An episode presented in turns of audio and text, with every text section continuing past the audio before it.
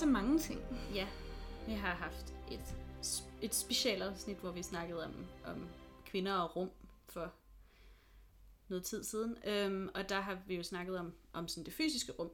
Ja. Og det vil vi egentlig fortsætte lidt med i dag, men vi vil nok måske kigge mere på det private rum. Øh, Ja. I form af, at vi kigger lidt på bolig, altså sådan Ja, køkkener og boliger og sådan noget. Øh, vi kommer også stadigvæk til at kigge på det offentlige rum. I det, eller vi kommer sikkert ind på det offentlige rum, den her samtale. Men, øh, men vi vil også snakke lidt mere om private rum. Og hvorfor er det, at vi to kan snakke om rum? Det har jo ikke så meget med historie at gøre. Nej, det er jo fordi, vi ikke er historikere. Vi er Nej. noget helt andet. Jeg er næsten arkitekt. Jeg er næsten overhovedet ikke antropolog, men jeg studerer det. Ja, Mm. ja, jeg bliver færdig lige om lidt som arkitekt. Så jeg er næsten arkitekt. Ja, det er du faktisk. Ja. Hvor jeg er cirka halvvejs på min bachelor. Ja, Eller ikke på min bachelor, jeg er næsten På din- færdig på din med min uddannelse. bachelor. Ja, så jeg mangler lige min kandidat, ikke? præcis. Øhm, så vi har det, det, vi ved måske lidt mere om det her, end vi faktisk ved om de historier, om historiedelen af, Ja. af podcasten, selvom vi bruger meget, mange ressourcer på research det, vi fortæller jer, inden vi fortæller jer det selvfølgelig. Men jeg kan så til gengæld godt mærke, at sådan nogle episoder som det her, mm. øh, det, det kan jeg bare trylle op af hatten. Ja, altså der behøver vi ikke lægge så Øhm, mange hårde arbejdstimer For, i det. hvor inden. det andet er bare Ja. sådan at sætte sig hardcore ned og være sådan, okay, hvordan ja. levede den her person sit liv? Mm. Ikke? Altså sådan, Ja. det her, det er nogle teorier, der, der er i vores fag, Ja, som vi har fået banket ind i knolden. præcis. Så Og- det sidder lidt og det er på også nogle samtaler, som jeg i hvert fald har haft med mange af mine medstuderende før i tiden også, øh, og interesseområder, jeg har inden for arkitektur. Så det er også noget, jeg har brugt en del tid på research. Og vi har allerede snakket om rum, og sidst, Ja. der når du lige at lave sådan en, øh, sådan en drop fact om snerydning. Ja. Øh, Og jeg- det glæder jeg mig sygt Okay. meget til at høre, hvordan er det, hvordan ja. er det et eller andet i forhold til øhm, kvinder. Det er, okay, det er en historie, jeg har hørt fra en, en altså, det er nogle andre, der har fortalt mig historien. Øh, jeg kan anbefale, det er faktisk, jeg har hørt den første gang i en podcast episode, som er fra den podcast, der hedder 99 Problems. Og det er den episode, de har med Caroline øh, Chicago, Chicago Perez, som snakker om det her med, hvordan snerydning kan være øh, kønsdiskriminerende. Eller diskriminerende, skulle mås- måske så meget sagt, men som kan sådan øh, favori- favorisere det ene køn frem for det andet. Skulle du læse, du har lige taget en bog frem. Nej, men det er bare fordi, at... Skulle du læse den bog i skolen? Nej, det har jeg læst for sjov.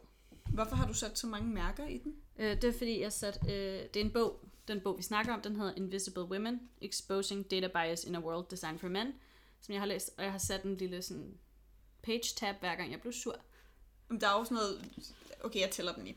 Nej, der er virkelig mange, fordi jeg blev sur ret meget, da jeg læste den, for jeg synes, det var så unfair, alt det hun portrætterer her i bogen, alle de ting, hun siger, altså hvor man kan se det her data bias, og hvor unfair det er, at, at vores verden er blevet struktureret sådan. Og det falder igen tilbage på noget af det, vi snakkede om i sidste specialafsnit, om at nogle af de her øh, mekanismer, der er i vores samfund, som egentlig holder kvinder nede, de er så systematiske og så indgre- altså indgravet og øh, Der er jo sådan noget 100 plus øh, de her små Ja. sædler, du har sat ja, ind. jamen, jeg blev meget sur, da jeg læste. Du er en vred feminist, jeg kan godt mærke det. sur er måske også meget. Jeg blev meget irriteret og sådan frustreret, fordi jeg synes, det var Forarget. altså, forarvet, og, og jeg fik sådan en meget sådan en... Øh, jeg synes bare, det var uretfærdigt. Må jeg Altså- godt åbne din bog? Ja, det må du gerne. Nej. Og der er mange, den bog snakker om mange forskellige ting, men øhm, blandt andet om den her snerydningshistorie, og den er meget sød. Øhm, jeg skal prøve at fortælle den sådan lidt hurtigt og kort, uden øh, at tilføje alle detaljerne, men hvis man virkelig vil høre det, så kan man høre den her episode fra 99 Problems. Er det også den her, du har... Jeg kan huske, du bitchede sindssygt meget over øh, BMI. Jo, Og det, er der, det, står har, også, det står også i den jeg der. kunne godt forestille mig. Ja. Øhm, men Og det, Det- du bitcher over, det er jo, at BMI er udregnet efter en mand. ja, en mand i meget bestemt størrelse. Altså, det er Ja. sådan en meget bestemt mand, man har udregnet efter. Så det passer heller ikke til andre mænd. Altså, det er ikke kun kvinder, den er øh, ikke favorerer. Det er også okay. Andre, altså, det er bare så længe du ikke er den ene mandetype, man har baseret den på, så passer den egentlig ikke rigtigt. Men, øhm, vil du læse bogen først, eller? Jamen, jeg, ja, det jeg læser den bare lige, så kan du snakke imens, ikke? Mm. Øh, Det er en rigtig god bog, jeg kan godt anbefale. At, øh, du har for eksempel en af de her sure... Jeg var bare sådan der, hvad bliver du sur over, når Ja. du læser sådan en, ikke? Altså, Ja. hvad, hvad pisser dig af Ja. ja. nok til, at du tænker, nu tager jeg et mærke fra Ja. og sætter det Ja, i på siden, Okay, sådan, så hvad jeg kan vende fundet? tilbage til, at jeg bliver sur Ja. over det her. Så jeg kan Og huske, hvad det var, jeg blev sur over. Ja, og det kan jeg fortælle dig nu, hvad det var, du blev sur over her på side 107. Noget af det er også, fordi jeg synes, det er interessant. Altså sådan, Okay, det så er kan du fortælle mig her, om sammen. det er fordi, du bliver sur, Ja. ja. eller fordi du synes, det er spændende. Mm. Men der står her, der er masser af data, der understøtter, at øh, den gennemsnitlige hånd for kvinder er mindre end en mands. Mm. Og alligevel designer vi hele tiden øh, sådan værktøjer og så videre til den gennemsnitlige mandehåndstørrelse, øh, som om det er en one size fits øh, all, men i virkeligheden er det bare en one size fits men. Ja. Er det, er det et citat, der sådan pisser dig af? Ja, er det sådan et det citat, gør det. Der, der, du bare synes er spændende? Nej, altså, altså det er begge dele. Jeg synes, det er fascinerende. Men jeg synes det også, det, er, altså, sådan, det pisser mig da fuldstændig af, at, øh, at man bliver ved med at holde fast i nogle standarder, som er skabt med nogle, altså, hvor det er nogle andre mennesker, der arbejder med de ting. Og at der ikke er nogen, der har tænkt over, at måske skulle man overveje at, at designe noget for dem, der faktisk bruger det.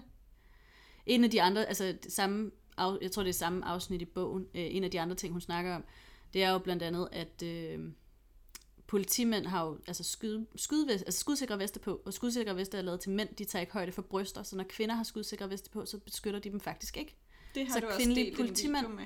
De dør oftere af skudsepisoder, fordi deres veste ikke passer til dem. Og det er der stadigvæk ikke nogen, der har gjort noget ved.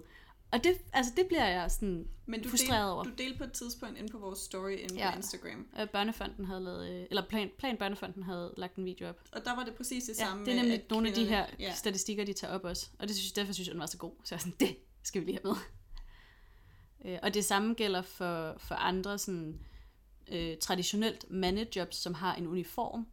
Det er det, man har gjort, det er, at man har bare gjort uniformen 20% mindre til kvinder, i stedet for at lave en uniform, der faktisk passede til kvinder. Ja.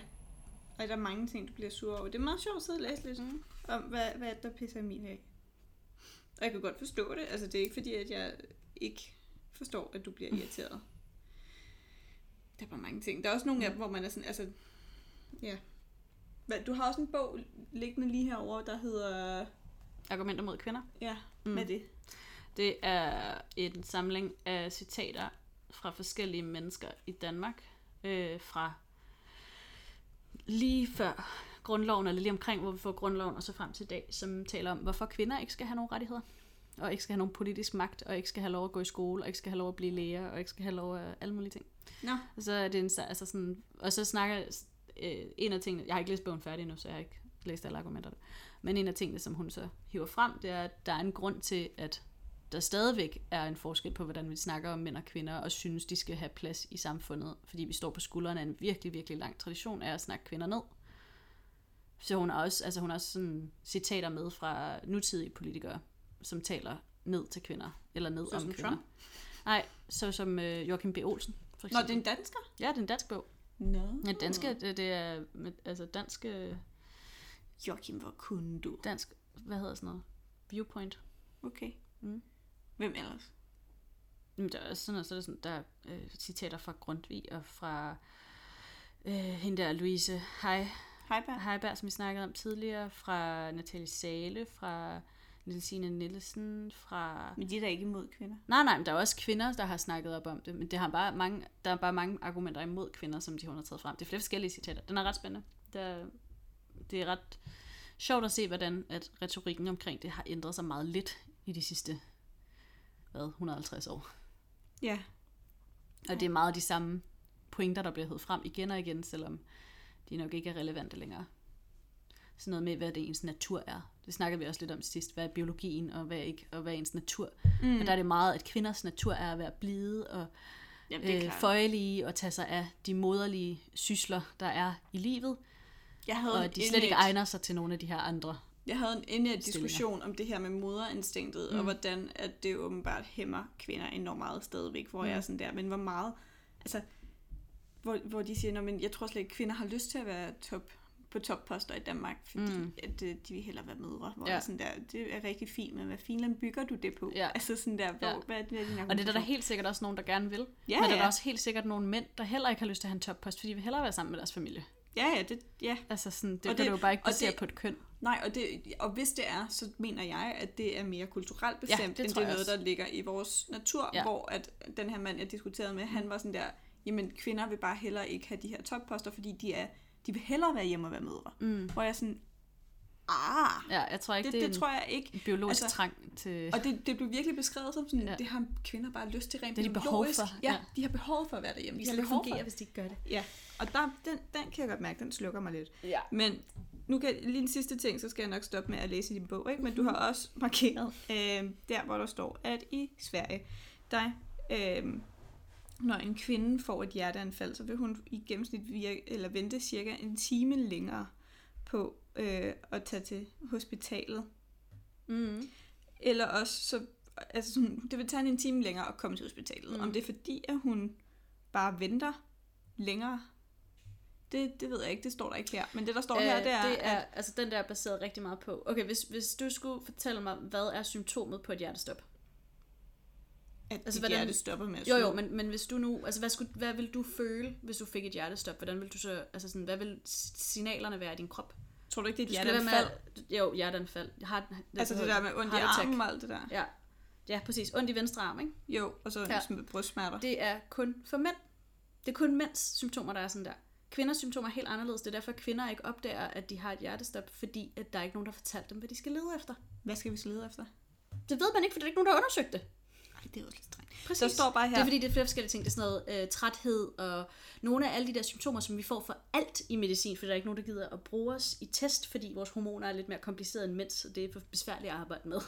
Men der står for eksempel også her, at øhm, der står her, In Sweden, a woman suffering from a heart attack will wait one hour longer than a man from the onset of pain to arrival at the hospital. Mm. Will get lower priority when waiting for an ambulance and will wait 20 minutes longer to be seen at the hospital. Det er også fordi, man Hvad tager sker der for det? det er fordi, man tager ikke kvinder seriøst, når de siger, at de har smerter.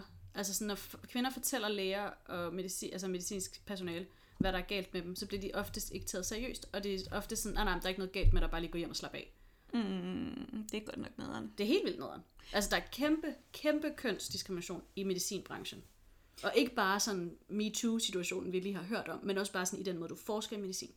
Men for eksempel en ting, det er jo grund til, at jeg, læste det her lige overfladisk, Mm. mm. så var jeg sådan, "Nå, men jeg troede, det var fordi kvinden faktisk ventede længere med at sige, jeg har det ikke så fedt. Og det jeg bygget det på, Mm. det er for eksempel, at øh, kvinder bliver meget opdraget til ikke at skulle gøre for opmærksomme på sig Ja. selv. Altså, det er også en del af det. Øh, så jeg, jeg har taget øh, førstehjælpskursus rigtig mange gange, Mm. mm. og hver gang, der tager jeg det, øh, og der er en mand, der fortæller mig, at øh, dem, der dør flest af kvælningsulykker, der hvor man altså kommer til at sluge noget mad i det forkerte, ja. ned i det forkerte rør, Ja. luftrøret, Mm. øh, der gør mænd bare det, at de rejser sig op, og så står de bare og hoster og Mm. hoster og hoster. Ja. Øh, det tror jeg nu ikke hjælper så meget, men det, der sker, der er andre, Og der bliver er opmærksomme på, galt. Ja. vi skal gøre noget ved Ja. ja. det. En kvinde, hun begynder at være sådan, Ja. og så rejser hun sig. Ja. Og så går hun, Ja. og så låser hun sig inde på toilettet. Og så dør hun. Og så finder man hende to timer senere Ja. død. Ikke? Fordi ja. hun ikke gør opmærksom på, uh, hun Ja. vil hellere fjerne sig fra, fra middagsselskabet, Mm. Ja. og ikke være til sådan ulejlighed, ja. eller blive sådan... Fordi det, er jo, det, er jo, det tænker jeg Mm. også er meget kulturelt Det er imprintet, super kulturelt indprintet. imprintet Ja. i, at vi må ikke gøre opmærksom på Ja. os selv, og den her sådan feminine Mm. måde at være på, er sådan ja. ikke at stå og hoste Mm. hårdt ned i maden, eller ja. sådan, altså... Men der er et kæmpe problem i medicinindustrien, når de laver de her clinical trials, i at de testpersoner, de vælger, der vælger de ofte, altså der er der mange, der ligesom udelukker kvinder, fordi vores hormonbalance er helt anderledes, vores hormonstruktur er helt anderledes end mænds, og den er meget mere utilregnelig. Så det er meget sværere at teste, hvad, hvad det hedder, bivirkningerne ved de her forskellige prædik, øh, prædikamenter er på kvinder. Mm. Så man tester kun på mænd, og så tænker man, det er nok det samme.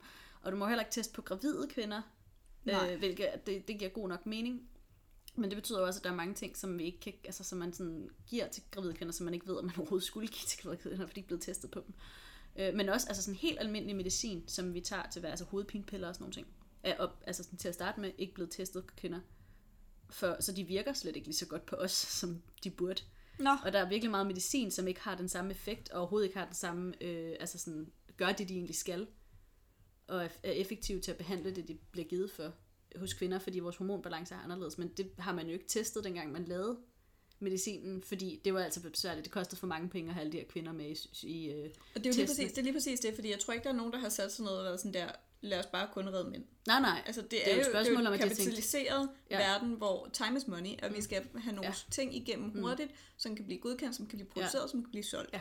Og så er det Men- klart, så men det, det hjælper jo bare ikke. tidsspildt. Men det er fordi, og det er også fordi, at når man har kigget på penge nogle gange, så kigger man meget på, hvad er der på kontoen lige nu, og hvad koster det? Mm. I stedet for at tænke, hvad kommer konsekvenserne af det her til at være? Fordi du kommer jo til at bruge mange flere penge på at behandle kvinderne bagefter, fordi det medicin, du laver til at starte med, ikke virker. Ja, men det er en investering, men så investeringen altså, ligger jo ikke, nødvendig, jo ikke nødvendigvis god, selvom startkapitalen var billigere.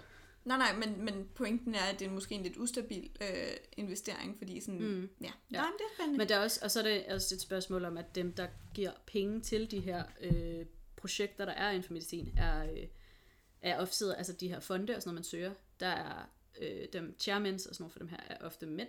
Øh, det kender vi jo fra, altså at bestyrelsesmedlemmer ofte er mænd.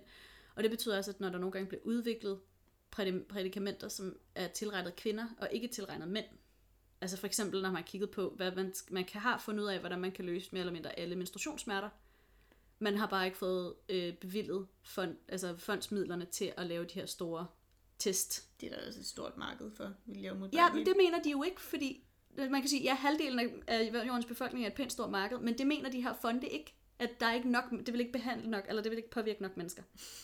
Og det er jo også fordi, at der er en ubalance i, hvem det er, der sidder og tager de der beslutninger. Og det har bare historisk set mest været mænd, der sidder i de her bestyrelses, øh, bestyrelser. Og det ændrer sig nu, så det kan jo godt være, at vi ser en bedre fordeling af det i fremtiden. Mm. Men indtil nu har det bare ikke været specielt favorabelt for kvinder, og ting designet til kvinder. Men jeg synes også, det er lidt lige præcis det her med menstruationssmerter. Mm. Jeg synes, det er interessant. Jeg, jeg ved, der er en, øh, en af de første store, øh, måske den første mm. store, øh, antropologiske kvinde, Mm. Altså antropolog, der var kvinde, Ja. der tog ud for at undersøge samfundet. Hun tog, øh, hun var, hed Margaret Mead, Mm. og hun tog fra USA ud til at øh, undersøge et land, og nu kan jeg så tilfældigt, det har jeg overhovedet ikke læst op på det, for Nej. det troede jeg ikke, jeg skulle snakke om Nej. nu. Men, men hun tager ud til et land, der lever meget mere øh, øh, sådan, altså, jeg tror, jeg mener, at det ligger i mellem øh, Amerika, Mm. det her land. Øhm, og så, så lever de meget mere sådan øh, i pagt med naturen. Altså, Mm. jeg prøver virkelig at undgå ordet primitivt, for Ja. det gør de ikke. Nej. Altså, de, de er lige så komplicerede som alle mulige Mm. andre samfund. Men de lever på en måde, hvor at de lever af naturen, og de har nogle helt andre måder, at ritu- altså ritualer, Ja. og måder at gå igennem øh, det her med at blive fra barn til voksen mm. osv. Der undersøger hun de her kvinder, og hvad vil det sige at være kvinde i det her samfund. Og hun laver hele tiden den her komparativ analyse med, hvordan vil det sige at være kvinde i et Mm. amerikansk samfund. Ja. Og der finder hun ud af, at øh, hun fortæller jo, hun snakker jo med de her piger og sådan noget, og de her piger, de synes, det er så underligt, at der er noget, der hedder menstruationssmerter. Mm. Fordi de er sådan der, så slemt er det bare heller ikke. Nej. Så det Margaret Mead ligesom får peget på, det er, men det her med konceptet menstruationssmerter, Mm. hvor meget af det er reelle smerter, Mm. og hvor meget af det er kulturelt, altså at vi fortæller hinanden, der kommer sådan en kulturel ting omkring, jamen, hvad er smerte? Mm. Så jeg synes bare, det var meget interessant, ja. Ja. det her med, at de her kvinder, de var sådan, wow, okay, I kan få sygedage, eller hvad, mm. hvad Mm. fanden af at have Ja. menstruationssmerter. Altså det der, det går Mm. overhovedet ikke ondt. Jeg ved ikke, Mm. hvad jeres problem er. Ja. Det er bare en, det er bare en sjov, ja. Ja. en sjov Men perspektiv. det kan jo også godt være, at det er i deres kultur, at det er blevet shamed at have de der spærter, så man lader som om, de ikke er der. Det tror jeg, hun ville have opdaget. Hun boede der meget længe. Ja. Men altså, det, var dengang, ved der boede man der flere år. Jeg ikke? ved bare, at nogle af de kvinder, der lever med, øh, med syster på æggestokkene og, øh, og alle de her sådan, øh, hvad hedder sådan noget, menstruation uden for livmoderen og alle de her ting, øh, som har helt forfærdelige smerter omkring øh, menstruationscyklusen og sådan noget. Det er jo også nogen, der kan gå til lægen og blive øh, affærdet, altså sådan blive afvist hos lægen med, at om det er jo bare menstruationssmerter. Gå hjem og tage nogle kodimagnyler. Men altså, det hjælper jo ikke noget, hvis du faktisk oplever så store smerter, at du ikke kan bevæge dig. Nej. Så det der med at bare sige, jamen, altså sådan, det, det tror jeg bare er en, en farlig rute at gå ned af og snakke om, hvorvidt smerte er kulturelt. Fordi det kommer til at justify nogle af dem, som, afvi, affjer, altså sådan, som afviser folk, baseret på, at de ikke synes, at deres smerte burde være voldsom, voldsom om den er. Men der synes jeg, vi bevæger os lidt hen imod det, du snakker om sidst, om at vi skal bare kortlægge de forskelle, der er. Ja, men det tror jeg, det bliver øh, også og det, det snakker du om, og det synes jeg er, har en lige så farlig slippery slope, fordi så kan man begynde at sige, om de her forskelle er der bare. Øhm, Det jeg, kan, jeg tror egentlig, det er fair kan at du jo sige, ikke, at der er du noget har- smerte, har der kan være kulturelt. på det, så er, altså statistik er jo statistik. Jamen, statistik er ikke altså, statistik er ikke fakta. Nej, men altså, du kan bruge det til at, at finde ud af, om der er et problem. Så kan du undersøge det problem bagefter, og finde ud af, hvad fakta er om det. Ja, men hvis du gør det, så er det der, at hvis vi så finder ud af, at smerte er for eksempel øh, kulturelt bestemt, hvis vi så ikke må sige det, fordi det giver nogle andre nogle belæg til nogle argumenter, altså så, så tror jeg, at vi begynder at bevæge os ud. Men anyway, jeg fandt mm. ud af, at den der bog, som Margaret Mead har skrevet, det var den, der hedder Coming of Age in, of, øh, eller in Samoa. Mm. Og Samoa ligger cirka halvvejs imellem Peru og Australien. Mm. Lidt tættere på Australien. Okay. Så I Stillehavet. Så slet ikke i Mellemamerika. Nej, faktisk ikke. Men det ja, ligger i, det ligger i Stillehavet. Stillehavet. Det giver også meget god mening, hvis de har haft sådan en, altså en, en kultur, der har været meget forskellig fra... De har haft en meget ø. Ø altså meget ø-kultur. ø-kultur ja. Ja. Mm. ja, altså i 60'erne, ja. tror jeg det var. Ja. Så, men tilbage til den der sniplov. Nå, skal vi tilbage til den nu? Ja, hvad, hvad er det? Øh, der er sådan en fin historie i Karlskrona i Sverige om, at de havde sådan en... Øhm, de havde sådan nogle kønsforskere inden for at se, om der var nogle, polit, altså nogle af deres polit, politikker øh, og sådan kutumer og sådan noget, de gjorde, som var unødvendigt køns, altså kønsdominerende, øh, eller sådan, hvad man skal sige. Altså, hvor det, det favorerede et køn frem for det andet. Mm. Øh, og så var der en politiker, der sådan for sjov sagde, Nå, men i mindste kan snerydning ikke være køns... Altså, er snerydning kønsneutralt? Mm. Og så var der nogle af de her, øh, der var inde, altså konsulenter, der var inde og kigge på det, der var sådan, hmm, kan jeg vide, om det egentlig er det? Ja. Og så satte de sådan og kiggede på det, og så fandt de ud af, at det var det ikke. Hvordan, hvad, hvordan er det så ikke kønsneutralt? det, de fandt ud af, det er, at når de sendte øh, sneploven ud for at rydde, så startede den med at rydde de her store infrastrukturveje, som typisk blev brugt, altså som vi snakkede om i sidste øh, speciale episode, de blev typisk brugt af mænd, for det er meget den der et, fra et punkt til et andet punkt no. rejse. Øh, og kvinder var ofte dem, der gik, eller tog bussen, eller cyklede, og det var også ofte dem, der skubbede en barnevogn rundt. Og det sidste til at blive ryddet, det var cykelstier og fortov. Så det man så var faktisk, at øh, i, på de hospitaler, hvor man øh, holdt statistik over, hvad for nogle øh, hvad det hedder, ulykker, der kom ind, og hvad for nogle ting folk blev behandlet for, altså når de kom på skadestuen, øh, der kunne man se, at om vinteren, der var der et ret højt spike i faldeskader, det, altså det man kalder sådan faldeskader, enpersonsskader, øh, og at af dem, så er det sådan noget 70% af dem er kvinder. Mm. Og det er sådan nogle, altså det nogle af dem er sådan relativt voldsomme skader, hvor du sådan, altså sådan brækker hoften eller slår en skulder ud af led, og sådan, som er relativt voldsomme skader i forhold til, at det er sket alene, og det kun er dig, der er kommet til skade. Ikke? Og det, fandt, altså det lagde man mærke til, at der var ligesom sådan et spike om vinteren. Og så prøvede de at kigge på den der sniplov, og så tænkte de sådan, okay, hvad hvis vi nu vender det om, og så rydder fortog cykelstier først, og vejene til sidst, fordi det er rigtig svært at skubbe en barnevogn gennem øh, 10 cm sne. Men det er ikke så svært at køre gennem 10 cm sne i bil. Men er det ikke psykohamrende farligt? Det kommer an på, hvor hurtigt du kører. Hvis du ja, okay. farten ned, så er det ikke så farligt. Okay. Og det kommer an på, hvor meget islag der er. Øh, sne i sig selv er ikke super glat, men hvis der er is på, er det. Men mm. det har jo også igen noget at gøre med, hvor hurtigt du kører. Ja.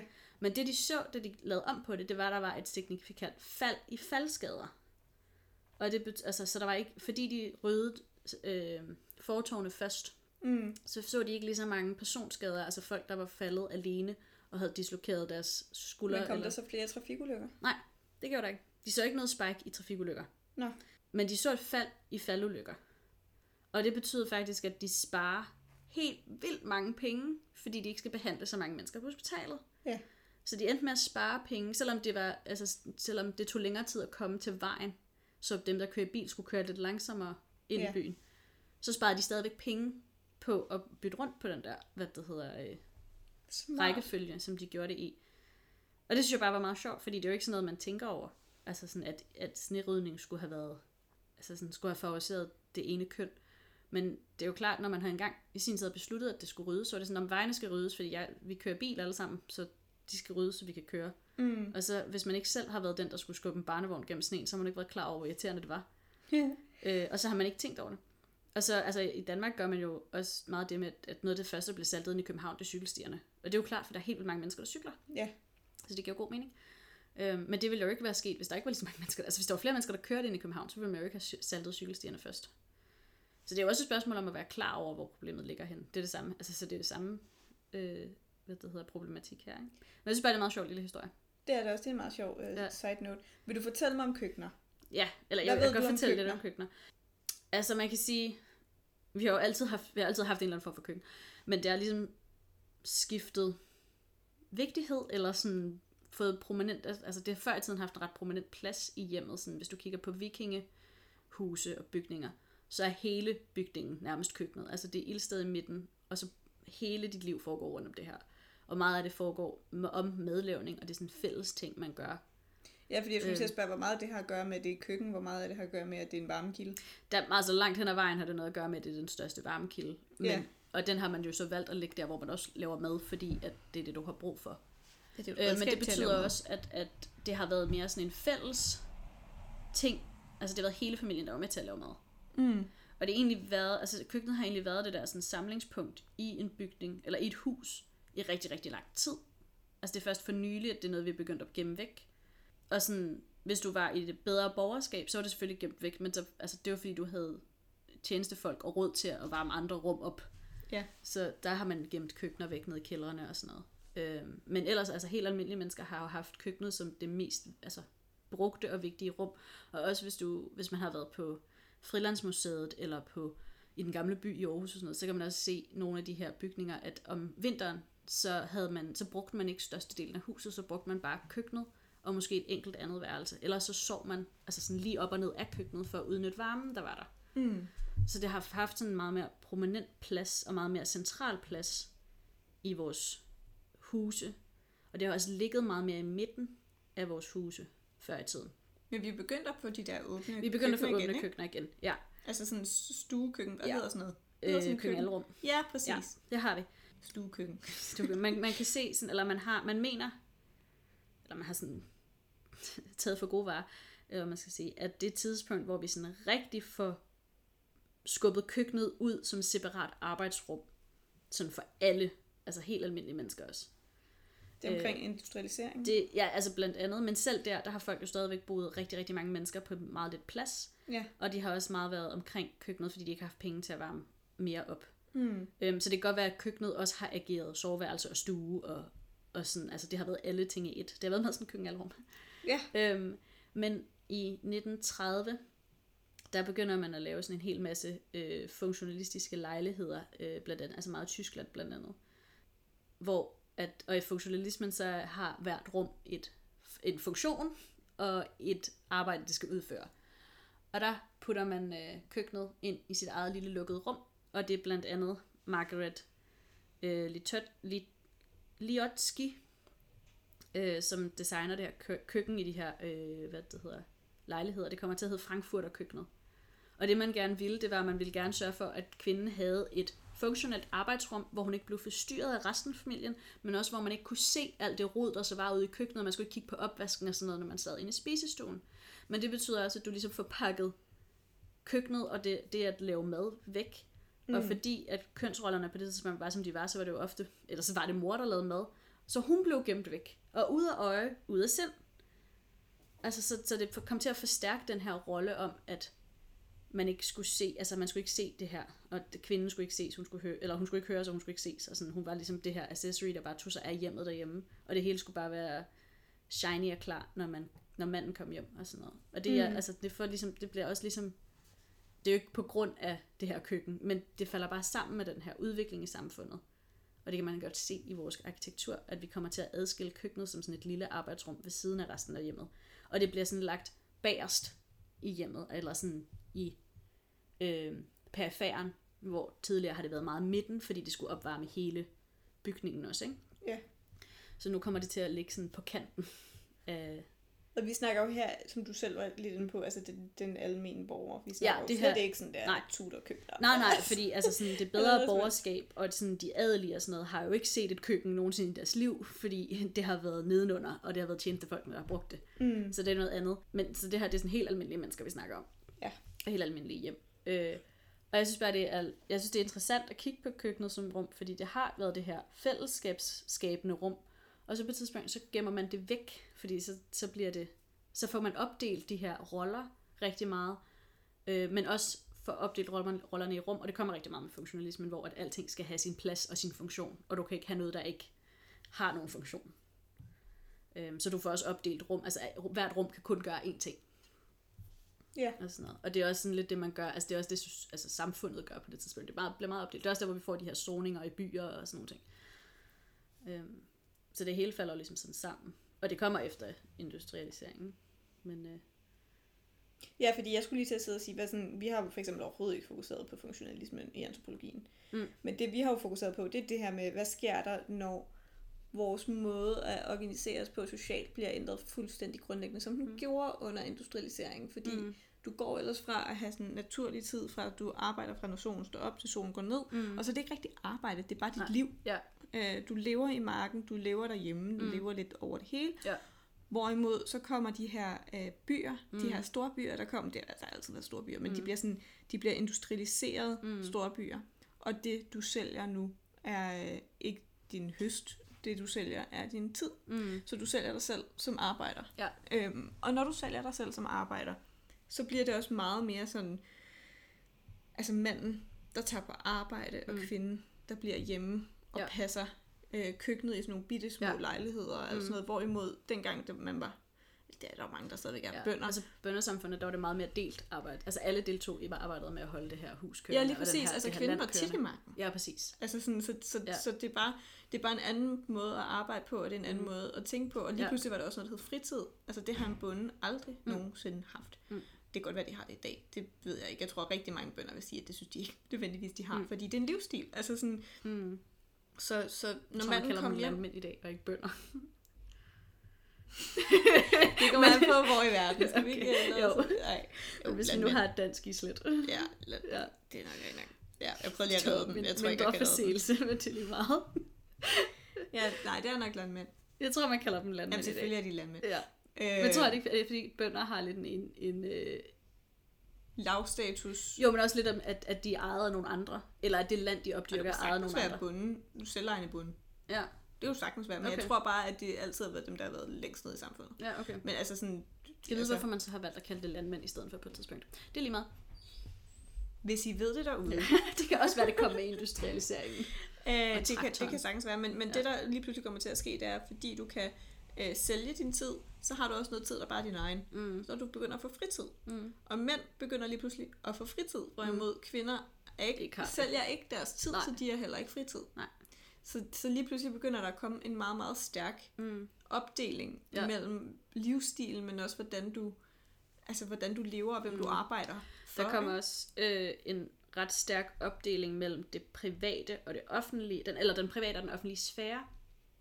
Altså hvad der er dit private hjem, og hvad der er dit, dit eller dit private jeg, dit offentlige jeg, men også sådan i dit hjem og sådan noget.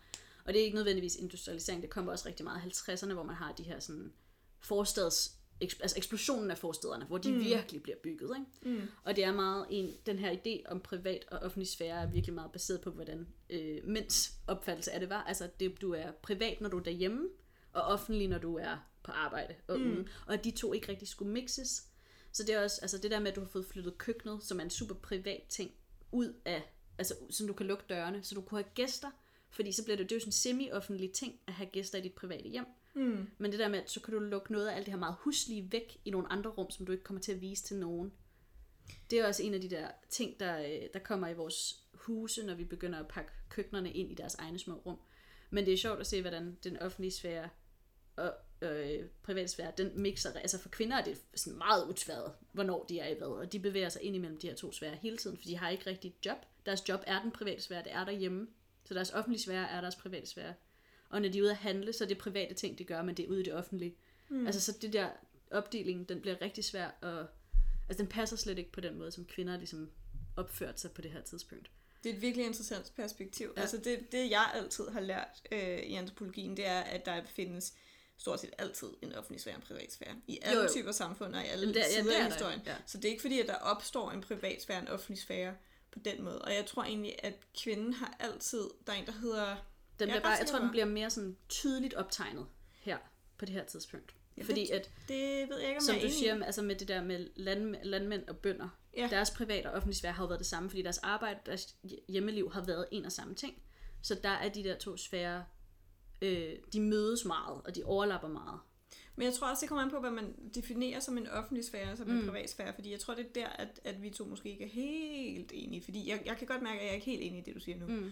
Øhm, Og det er jeg ikke, fordi der altid har været et, et offentligt rum og et privat rum. Jeg tror, det er en, der er en, der hedder Rosaldo, Mm. som er antropolog. Jeg mener, at han hedder Michel til fornavn. Mhm. Han går ligesom ind og snakker om, at der er en opdeling af sfærerne.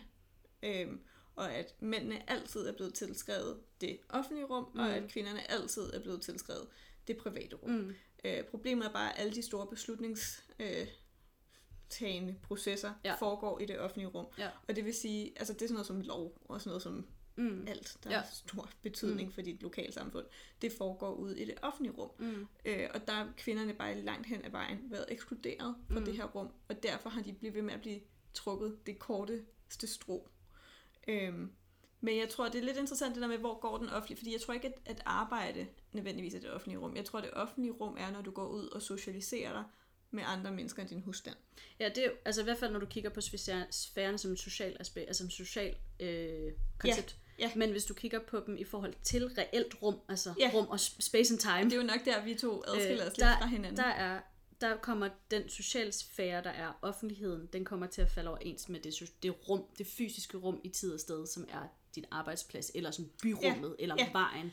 Yes. Hvor at det private, den private sfære kommer til at falde ind med dit hus, og din have, og måske dit nabolag, hvis du udvider din privatsfære. Ja. Men det kan også godt være, at det bliver dit soveværelse. Altså det, vi kan komme, det er jo meget, du kan jo grædebade dem her helt vildt meget. Mm. Men det er jo også noget med, at du vil aldrig invitere gæster ind i dit soveværelse, hvis det bare var middagsgæster.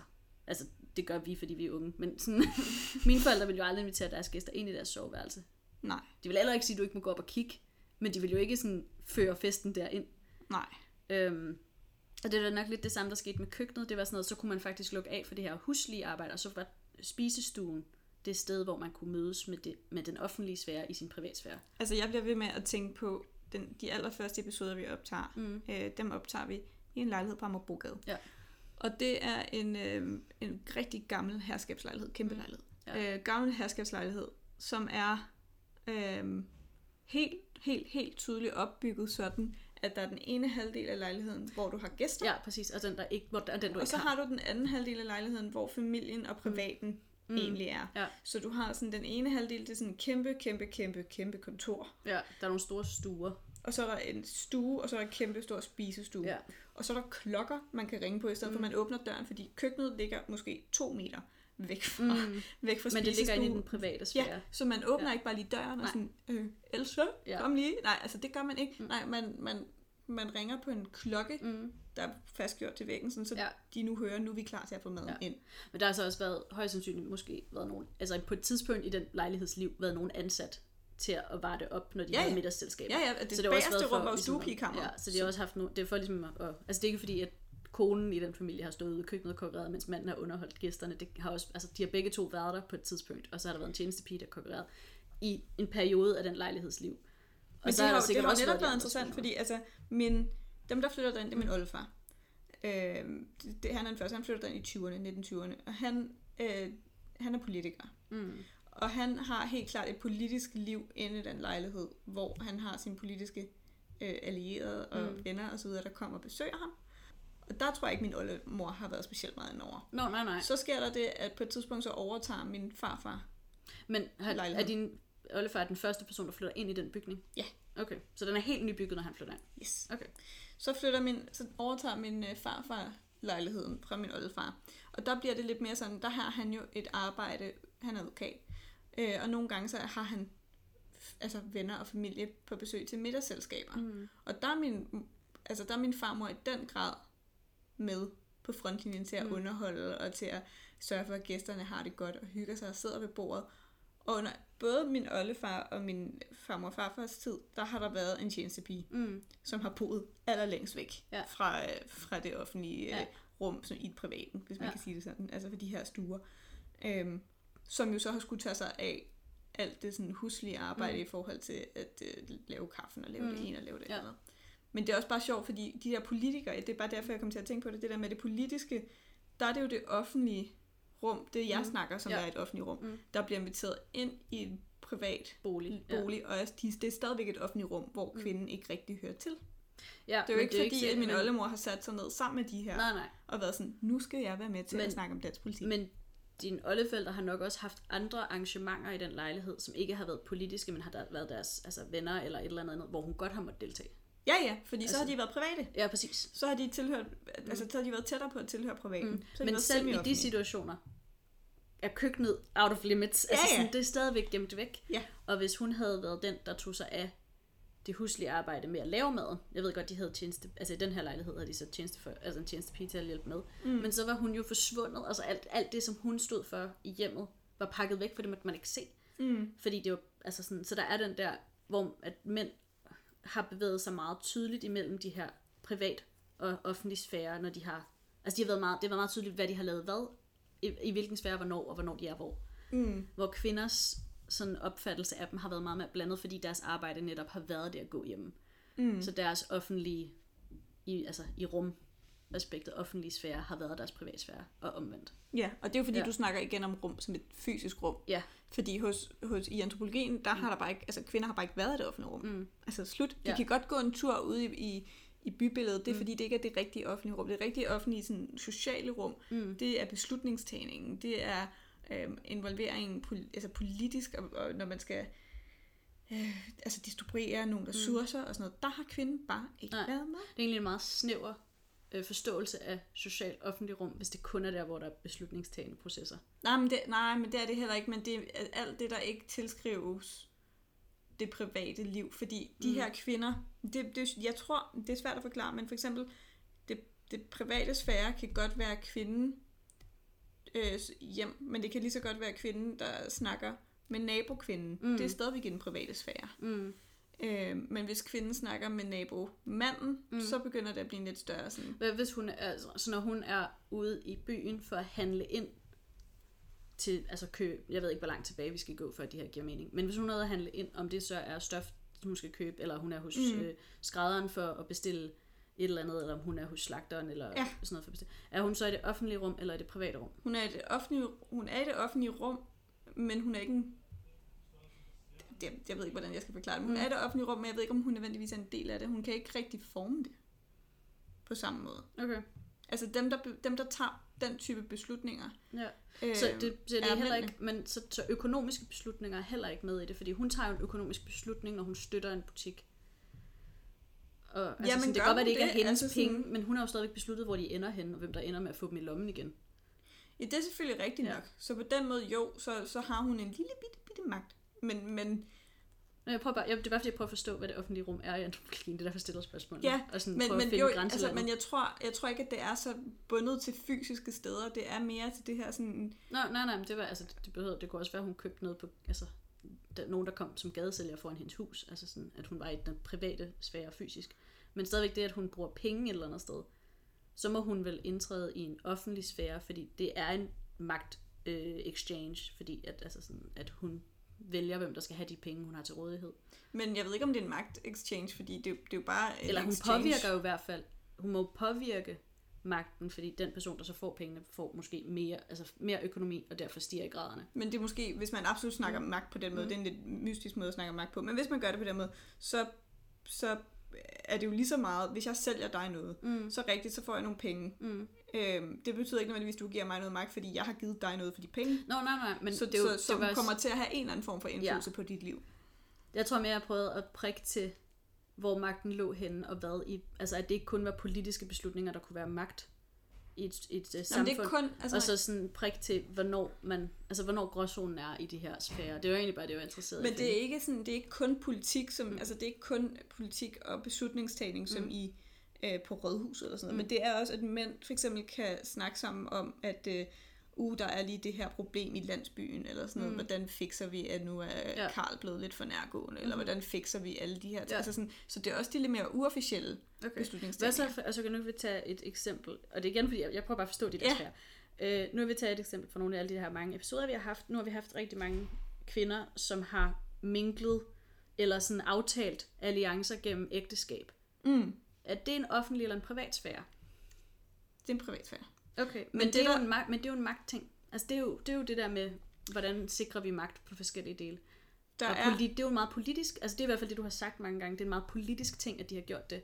mm, Så der er en antropolog, der hedder noget med Wolf, og jeg kan Mm. simpelthen ikke, jeg har på fornemmelsen, Ja, det må være, ja, det må være en kvinde, så jeg Mm. mm. ved simpelthen ikke... Jeg har lyst til at sige, det er Eric Wolf, men det kan ikke være, hvis det er en kvinde. Erika, Erika Wolf. måske. Men der er i hvert fald Mm. en antropolog, der hedder Wolf, som har studeret øhm, Taiwan Mm. og familiekonstruktioner i Taiwan. Ja. Fordi det, der sker i Taiwan, det er, at du bliver gift, når du er kvinde. Mm. Når du er dreng, så tilhører du din mor, altså mm. Mm. du tilhører din familie. Men, din, men, men kvinden har ingen position i samfundet, Mm-hmm. som i ingen. Udover den øh, indflydelse, hun kan yde på sin, de mænd, der er i hendes liv. Mm-hmm. Så alt, hvad hun kommer til at have indflydelse i sit liv, øh, på samfundet og på Mm. I hendes lokalsamfund og på alt i hendes liv, det går gennem hendes dreng. Og derfor Mm. er der en indæt magtkamp Mm.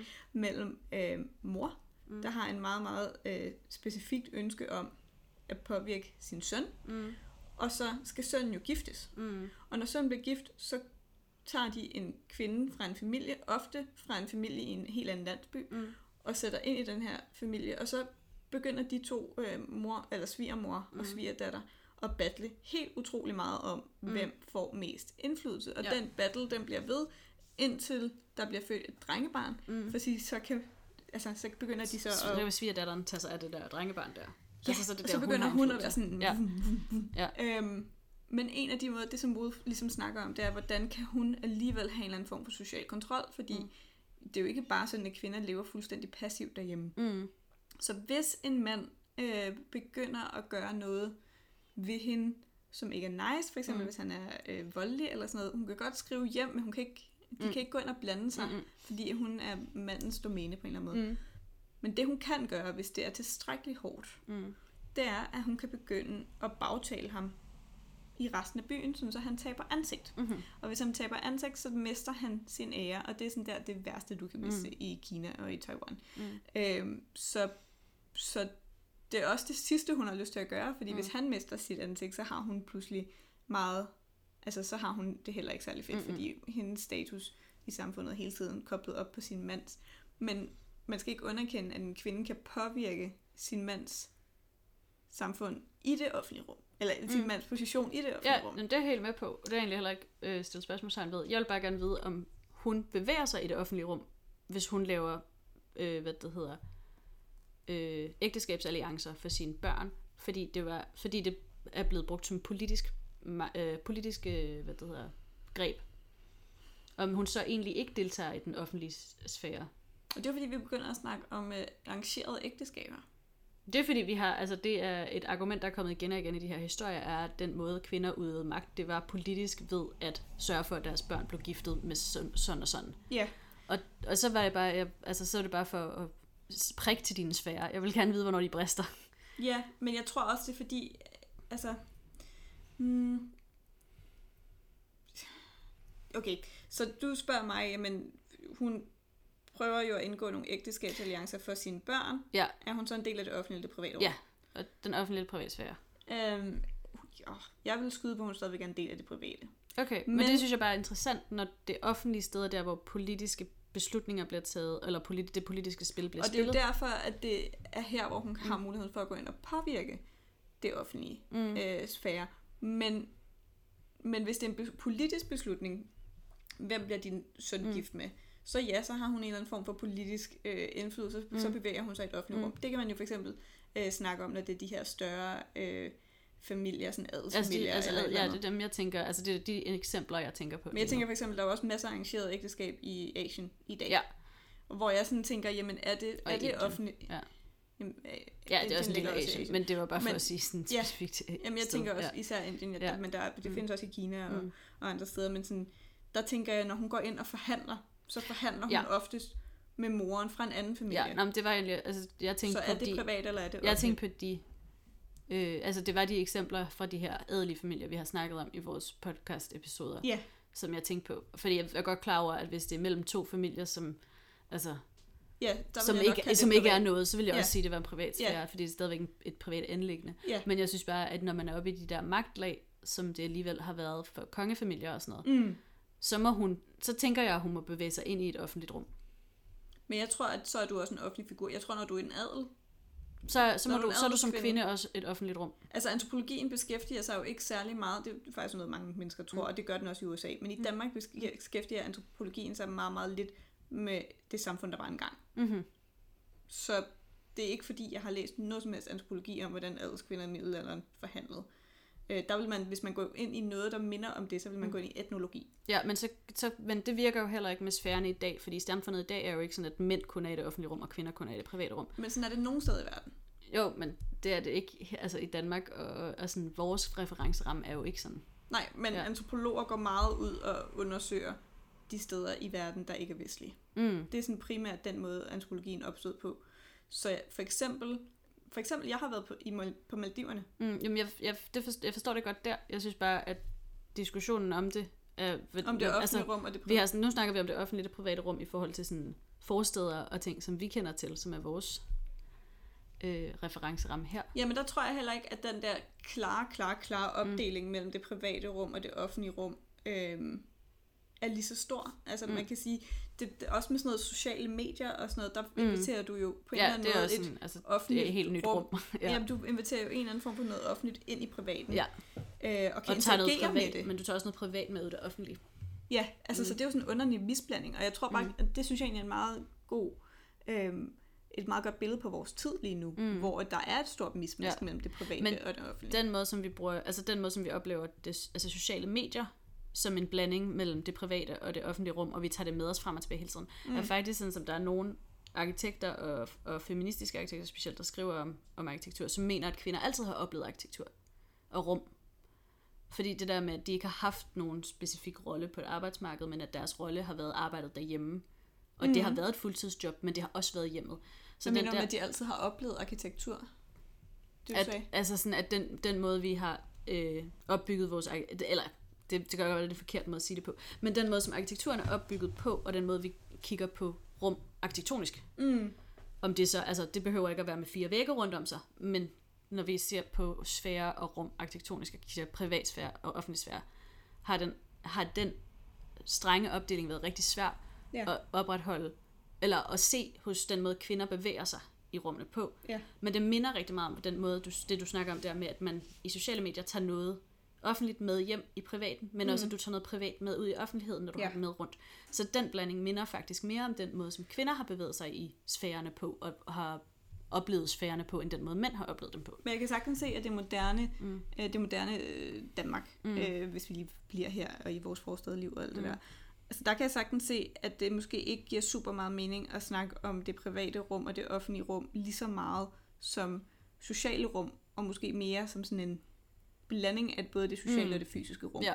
Men hvis du for eksempel tager til, hvis vi tager tilbage til Indien, Mm. Øh, jeg havde en professor ved Københavns Universitet, der hedder Atriye Sen, som er øh, fra Indien, Mm. og nu bor i Danmark og underviser danskere. Og hun har skrevet en, øh, en artikel, der hedder Teach Your Girls to Step, Not to Sing, Mm. tror jeg, den hedder.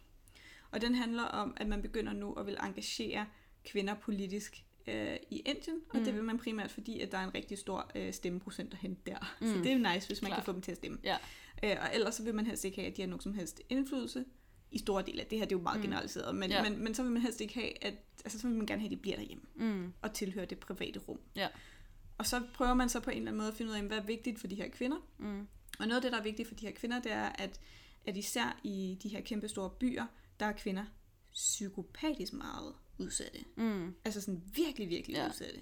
De er, øhm, altså det er sådan noget med, at de kan blive øh, altså gruppevoldtaget og Ja. smadret på vej hjem i bussen. Altså Mm. sådan, Jamen, de oplever rigtig meget, øh, altså rigtig meget seksuel chikane i offentlig transport også, og, Og- bare sådan at gå på gaden. og meget kvindedrab, og Ja. meget, altså det er virkelig, virkelig Mm. usikkert. Det Og er eskalerer noget, ret hurtigt. Ja, og det er noget af det, der fylder Mm. mm. enormt meget for de indiske kvinder i bybilledet, så Mm. mm. det er jo klart. Ja. Så de vil rigtig gerne øhm, lære på en eller anden måde at kunne forsvare sig selv. Mm. Og den måde, så er der så nogle politikere, der har været smarte og været sådan, åh, oh, vi står for, at det skal være sikrere for kvinder. Mm. Så de, udgi- de giver kvinder sådan nogle øh, billige plastikknive og sådan Mm. noget. Sådan, Se, nu kan du, øh, nu kan du forsvare ja. dig selv. Øhm, men samtidig så begynder de også at lære de her kvinder og sådan nogle tips og tricks til, hvordan du kan sådan forsvare dig selv. Mm. Og noget af det her er at invitere køkkenet med sig, når de tager afsted. Mm. Det er for eksempel meget normalt, at når du tager bussen som kvinde, at du så sidder og skræller kartofler imens Okay. i Indien, fordi at du, du har travlt, og du skal Mm. lave mange ting. Ja. Hvis du nu gør det med en kniv, så har du en kniv på dig, når du Ja. sådan, så er der ikke nogen, der sådan Ja. stik dig ned. Du kan også tage det her chilipulver, Mm. øh, du laver mad med. Det kan du tage med, og det kan du kaste i øjnene øh, Mm. på en mand. Så de, de får alle de her fifs til, hvordan de kan invitere det private rum, Mm. køkkenet, med til at blive en ressource i det offentlige Mm. rum til at passe på sig selv. Ja. Og det er sådan også en meget sjov måde øh, at blande det på. Men her, altså det er den her type samfund, hvor jeg tænker, der er en stærk, ifølge ham her, øh, Mm. Michel Rosaldo, Mm. er der en stærk opdeling mellem, Mm. mellem den offentlige sfære og den private sfære. Ja. Og at den offentlige sfære altid bliver tilskrevet mænd, og Mm. det her, de her vigtige beslutninger for både mænd Mm. og kvinders liv bliver Ja. truffet. Ja. Og det betyder, at kvinden konsekvent bliver øhm, trækker det korte strå. Og det er jo Ja. præcis det, du snakker om, da du snakkede om, at boards ofte er mænd. Det har du lige snakket Ja, om. ja, ja, Altså altså, det der med, de, bestyrelsesmedlemmer ja, ja, ofte er mænd. de, ja. her, de her store beslutningstagere ja. er mænd, Mm. og det betyder, at de til gode ser nogle projekter, Ja. de kan identificere sig mere ja, med, præcis. og så bliver- Ja. får kvinden en dårligere Ja, position. og det er ikke noget, der... Altså, det er jo måde oftest ikke noget, der det. bliver gjort med vilje. Det er jo ikke, fordi de altså, sidder og Nej, tænker, nej. nej, lad os holde dem nede. Nogen gør, men ikke, dem, ikke de fleste. Nej, men det er ikke et projekt. Det er jo ikke sådan et Nej. øh, Nej, det er jo ikke sådan, lad os holde dem dernede. projekt. Ja. Det, er, det er bare noget, Det der er er indgroet i vores samfund. Ja, men og så er det jo et, et, øhm, en mangel af, af indsigt og perspektiv. Mm. Igen, som altså, vi har vi har snakket om det før også, det der med, at du kan ikke have en, altså, du kan jo ikke have en oplevelse, du ikke har. Altså, du kan jo ikke have, altså mænd kan jo ikke have en oplevelse af, af noget, som de aldrig vil blive, blive udsat for. Ja, eller du som kan de aldrig vil helt opleve. vide, hvad det vil sige Ja. at være kvinde. Ja, som præcis. mand. Som mand. Og jeg kan aldrig helt vide, hvad det vil sige at være øh, lesbisk kvinde. Ja, Jeg kan måske lidt bedre, men så sort lesbisk kvinde. ja. Øhm, Eller transkønnet, eller hvad det Eller var, hvis man transkønnet, ikke er eller-. Ja. eller, øhm, Eller blind. jamen det tænker jeg, det kan man godt. Fordi så kan man jo bare fratage sig selv. Evnen Jo, til at men se. der er jo forskel, fordi der er forskel på det også, fordi dine øh, andre sanser bliver højnet. Hvis du, ikke, altså, hvis du mangler en sans, så bliver de andre sanser højnet. Det gør de jo ikke, hvis du bare lukker øjnene. Jamen jeg tænker, hvis du lukker øjnene over en længere periode. Jo, måske. Men at det er stadigvæk, der er stadigvæk det der med, at du har valget, og du hele tiden ved, at du har valget. Ja, det, er det gør rigtigt. også noget ved det din det oplevelse af det. Altså i, i antropologien kalder vi det positionering. Mm. Og det vil sige, du, du, er, du kan godt indgå i et felt, men du vil altid være Mm. i, i en positionering ja. i forhold til ja. Det felt, du indgår i. Til forhold til de mennesker. Mm. Du, så du er aldrig bare sådan, nu er jeg en del af det. Ja. Du vil altid være en del af det i en bestemt kontekst. Ja. Og du vil altid opleve det, du ser ud fra det sted, du står. Mm. Og hvis du for eksempel skal ud og undersøge, hvad vil det sige at være øh, øh, sort øh, drag Mm. i øh, Chicago, Ja. og du ikke er øh, sort, Sort eller drag, eller drag. så, eller så, fra Chicago. eller fra Chicago, Ja. så vil din positionering, når du går ind og undersøger det, Mm.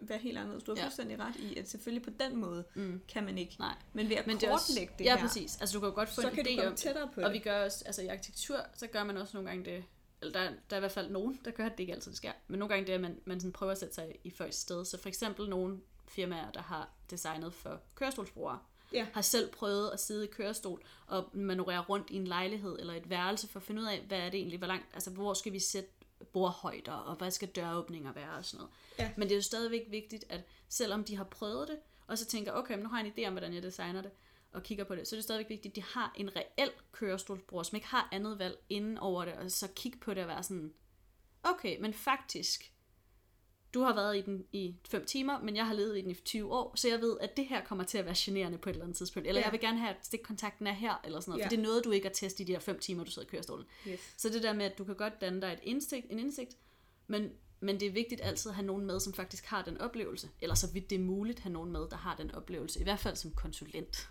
Ja. på projekter. Ja. Og det samme er jo tilfældet i, altså i øhm, bestyrelsesgrupper, at det kunne, jo mere divers den er, jo mere et, en divers sådan, beslutning kan du også få taget. Altså en, der inkorporerer alle de her interessepunkter. Hvad synes du om det der med at ansætte folk efter kvoter? Ja, jeg har ikke noget mod kvoter. Altså, og jeg ved ikke, om folk ved derude, hvad, hvad, hvad Ja. kvoter er, men kvoter er jo det der med, Kvoter er meget siger, udskilt lige for tiden. Ja, Ja. Men, så det gør man måske. Men, men, Ja. men jeg tænker her, når jeg siger kvoter, så Mm. tænker jeg på, at man har øh, reserveret nogle pladser Mm. i en virksomhed eller et eller andet til at Ja. sige, at den her, den her mængde positioner Mm. mm. skal udfyldes af kvinder, eller af sorte, Ja. eller af mænd, eller Ja. af... andre minoriteter, eller Ja. whatever. Ja. Øh, jeg synes som, udgangs... Andre jeg har som udgangspunkt ikke noget problem med kvoter. Jeg synes egentlig, det er en god idé. Mm. Og specielt fordi, at at man, man kan godt lide, i hvert fald i virksomheder, kan du godt lide at ansætte nogen, der ligner dig. Ja. Og det behøver ikke være udseendsmæssigt. Det kan også godt være personlighedsmæssigt. Mm. Men det er ikke nødvendigvis det bedste for business, fordi så har du kun et synspunkt jo. Mm. Så derfor så tror jeg, det kan hjælpe, hvis man ikke er divers til at starte, altså hvis man ikke har et diverst øh, hold under sig, eller yeah. sammen med sig, så tror jeg, at kvoter kan hjælpe med at tvinge diversiteten ind i den, og så får du den på et tidspunkt. Og så når du ligesom har diversiteten, så er der jo allerede nogen, der ligner, så er det lettere at få, at få mere diversitet der. Jeg tror også, det er sådan noget med, at hvis der er en kvinde i ledelsen, ja. så er det, når du så ansætter Så er det nogen, meget større så er det sådan for, at noget en 50 kvinde. procent, der kan ikke Ja. ja. for meget, men det er rimelig mange flere Ja. procent mere sandsynligt, at du, at du ansætter er kvinder. En, Ja, og det er jo sådan noget med, at vi godt kan lide at være omringet af folk, der ligner os. ja. Øh, og det er jo også, det, det er jo sådan noget, der stammer fra sådan helt lang tid tilbage. Men, men så jeg tror, at jeg Hvad tror, at kvoter kan være meget godt. Jeg tror i- også kønskvoter, jeg tror alt det, som kan være godt. Og der er lavet, øh, hvad det hedder, London School of Economics har lavet en statistik på kønskvoter specifikt. Mm. Øh, hvor man har fundet ud af, altså fordi rigtig mange har jo været sådan, ej, man skal jo ansætte den, der er mest egnet til jobbet. Ja. Det er, mod, det er mod, altså, altid modargumentet her. Ja, Men fordi- det, som London School of Economics fandt ud af, det var, ikke, det var, at hvis du havde kønskvoter, så fravalgte du ikke, øhm, eller så valgte du ikke mindre kvalificerede kvinder frem for mænd. Du sorterede bare alle de mænd fra, der ikke var kvalificeret til jobbet i forvejen. Mm. Fordi mænd er gode til at overkvalificere sig selv, og kvinder har, altid, altså har aldrig lært at gøre det, så det er de rigtig dårlige til. Så det, der skete, når du havde kønskvoter, var, faktisk, var ikke, at du fik sorteret, eller at du fik nogen ind, der ikke var gode nok til jobbet, fordi du skulle have kvinder ind. Du fik bare sorteret alle dem, der var for dårlige til jobbet fra. Og det synes jeg er en interessant sådan, det er jo, som statistik. du siger, lige præcis det, som Ja. folk modargumenterer det med, mm. det med, hvad gavner det egentlig kvindesagen. Mm. i længden, hvis der sidder nogle kvinder på posten, der mm. kun fik den post, Ja. fordi de er kvinder, og ikke fordi de var dygtigere end nogle mænd, der Mm. også havde Ja. søgt den. Og det synes jeg er et svært spørgsmål at svare på. Jamen, jeg tror bare, at det er en... Jeg tror, det er tænkt, jeg tror ikke, det er et reelt scenarie. Altså, jeg tror ikke, det reelt Det sker. må da være sket et eller andet sted på Jeg tror tidspunkt. ikke reelt, at du stod i en situation, hvor du er med kvindekvoter, hvor du så har været nødt til at ansætte nogen, der ikke var god nok til jobbet. Nej, men hvor de ikke var de bedste til jobbet. Hvor de, at der kunne Jo, det er måske mand, sket få ind- gange, men sådan, hvis du, altså London School of, of Statist, eller Economics har lavet den der statistik, og der var det ikke, ske, altså der var det ikke, fordi, altså det var bare, de fik ligesom bare sorteret alle dem fra, der havde blæst deres CV lidt mere op, end det skulle have været. Mm. Så de fik ikke ans, de ansatte ikke nogen, der var dårligere, end de skulle være for at få jobbet. Og det var heller ikke nogen, der var bedre, der ligesom fik frataget chancen. Ja. Du fik bare sorteret alle de kandidater fra, der i virkeligheden ikke var gode nok til at søge jobbet til at starte med. Ja. Øh, og det tror jeg nogle gange også, man skal... Jeg tror, så jeg tror, at den der undskyldning med, at, at, øh, at så er det ikke den bedste, der får jobbet. Det tror jeg bare heller ikke er helt... Altså, det, det kan du heller ikke helt bruge, når nu man kan se, at folk gerne vil ansætte dem, der ligner sig selv. Altså, fordi så kan du jo også synes, at den bedste til jobbet er den, der ligner dig mest. Men det er jo bare din holdning. Ja. Altså sådan, så det er jo...